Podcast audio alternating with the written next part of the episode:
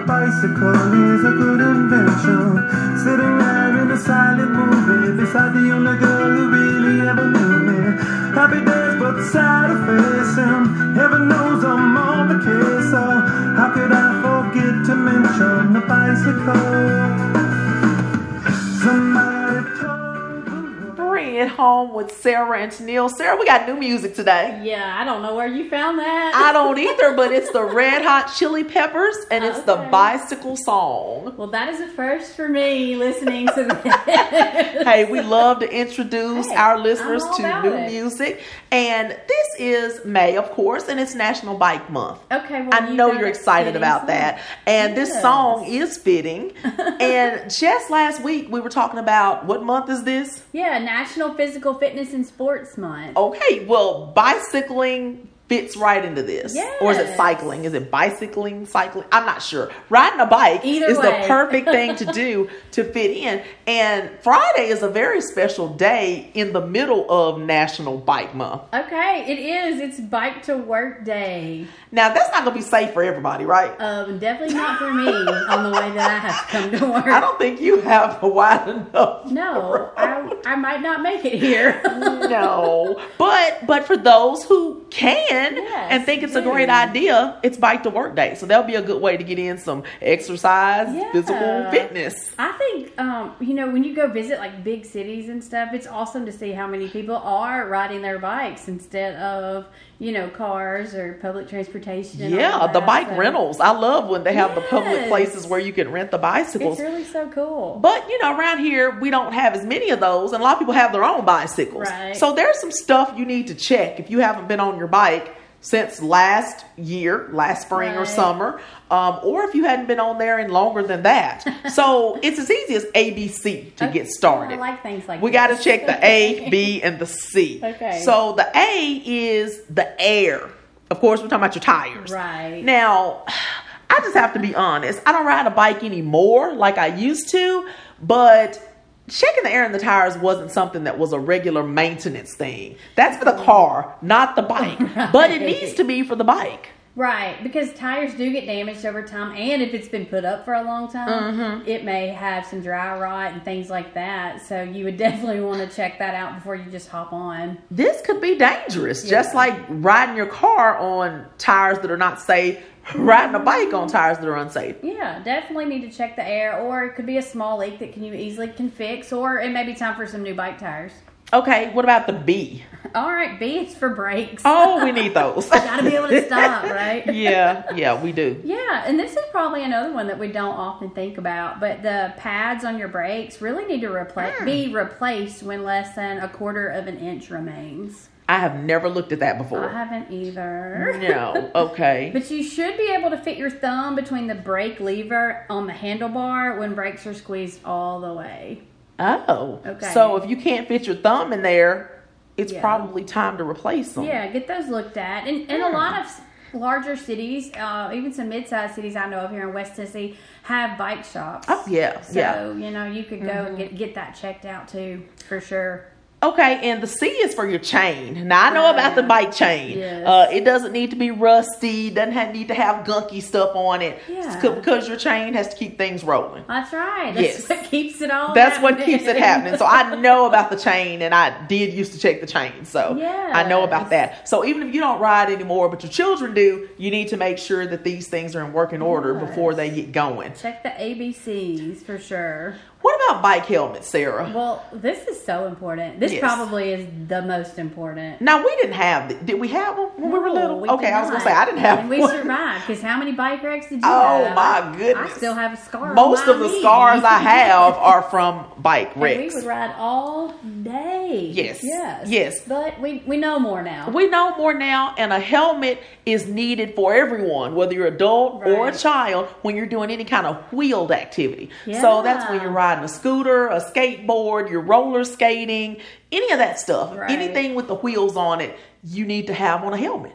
Yes, it's so true. I mean, I just can't imagine. We think something small is not going to be a big deal, but it is. You need to have a good, well-fit helmet for each person. And properly fit helmets reduce the risk of head injury by at least 45%. And that's huge.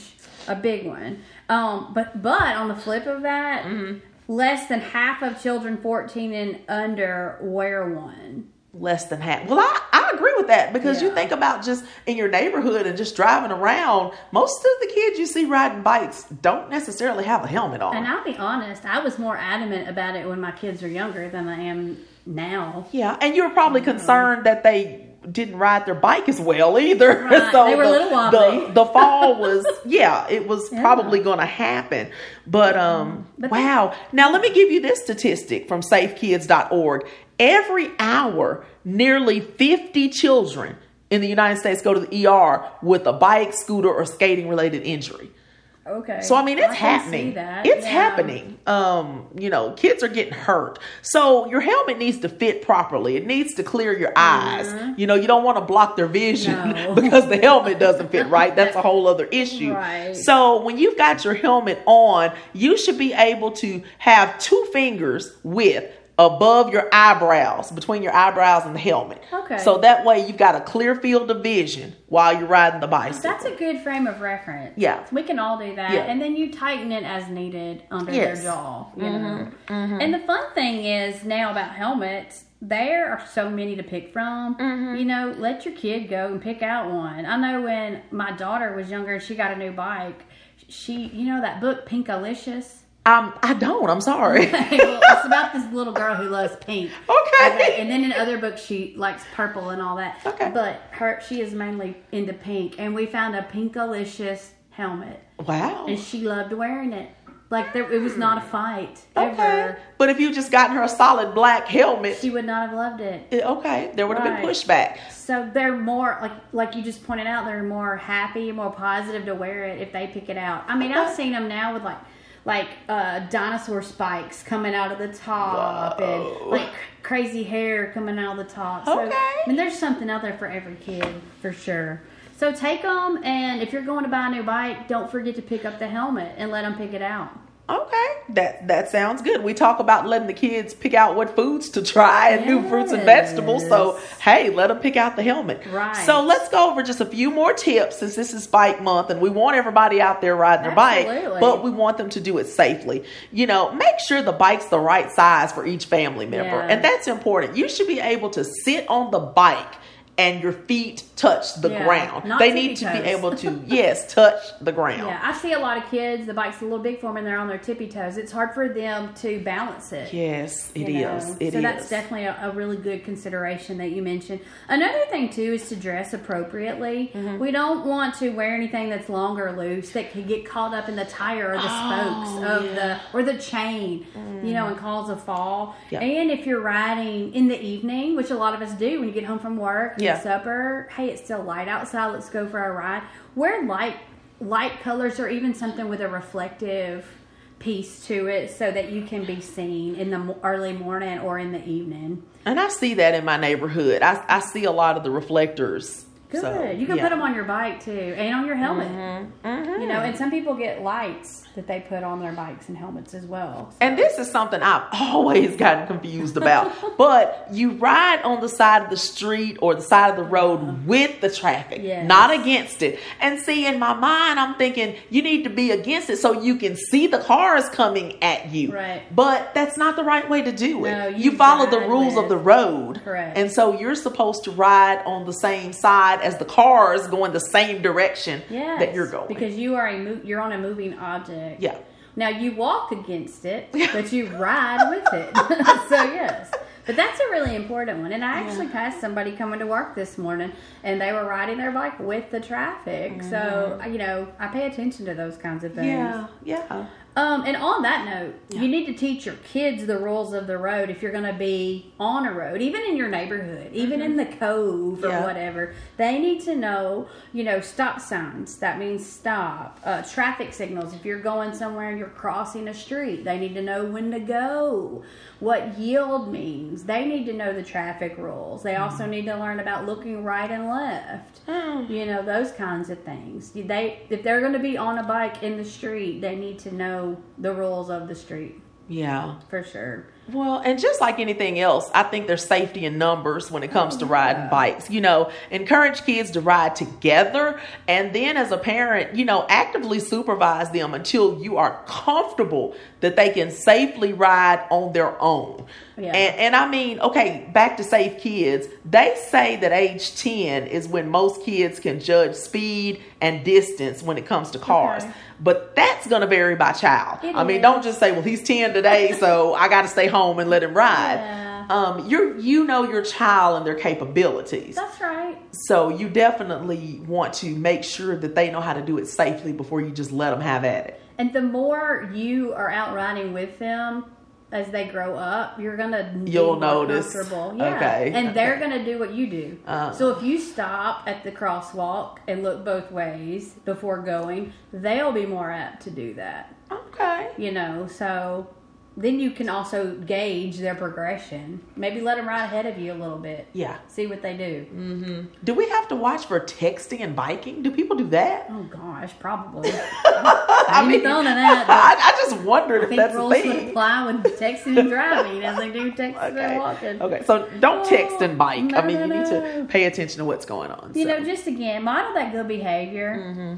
Take them early and go ride with them. Mm-hmm. Or even walk and let them, like I said, go a little bit ahead. Hey, I'm going to be walking. Just ride back around here where I can see you. Wear your helmet. Follow traffic rules. When you bike and drive, you know, because they're watching. Yeah, you know, if you're in your car and you see people riding their bikes, well, respond to that appropriately. You know, give them some room so your kids know what to do in those situations. And that can be a conversation starter. If you're out driving with your child and someone's riding their bicycle, if they're doing something correctly or if they're doing something incorrectly, that would be a good time to discuss that with your child. That actually happened in my car not too long ago. Oh. At a four-way stop, a child did not follow the rules of the road, and I was coming up to the four-way stop, and the child didn't stop. Whoa. And crossed right in front of my car. Mm. Had I not been looking, something bad could have happened. Mm-hmm. And my kids are like, he didn't stop. He's got to stop. And I'm like, you're right. Good thing that I was paying attention, you know. So, yeah, you make a very good point. It's a good conversation starter. And it helps them to learn and see what could happen potentially. So get out and ride that bike. The weather's good. It's National Physical Fitness and Sports Month. It's National Bike Month. So I think all of these things are telling us to get out and get moving. And ride a bike. If you hadn't done it in a long time, start off slow and just, you know, it's like riding. Well, never mind. That's what they say. You'll pick it up. So thanks for listening. In the words of Bob, wait a minute. Now, I bet he rode a bike. I could see that. I'm sure he did. The weather was so nice, and I bet he loved riding a bike, and hopefully he followed all of these guidelines, but he would want you to live the life you love. And love the life you live. Happy biking.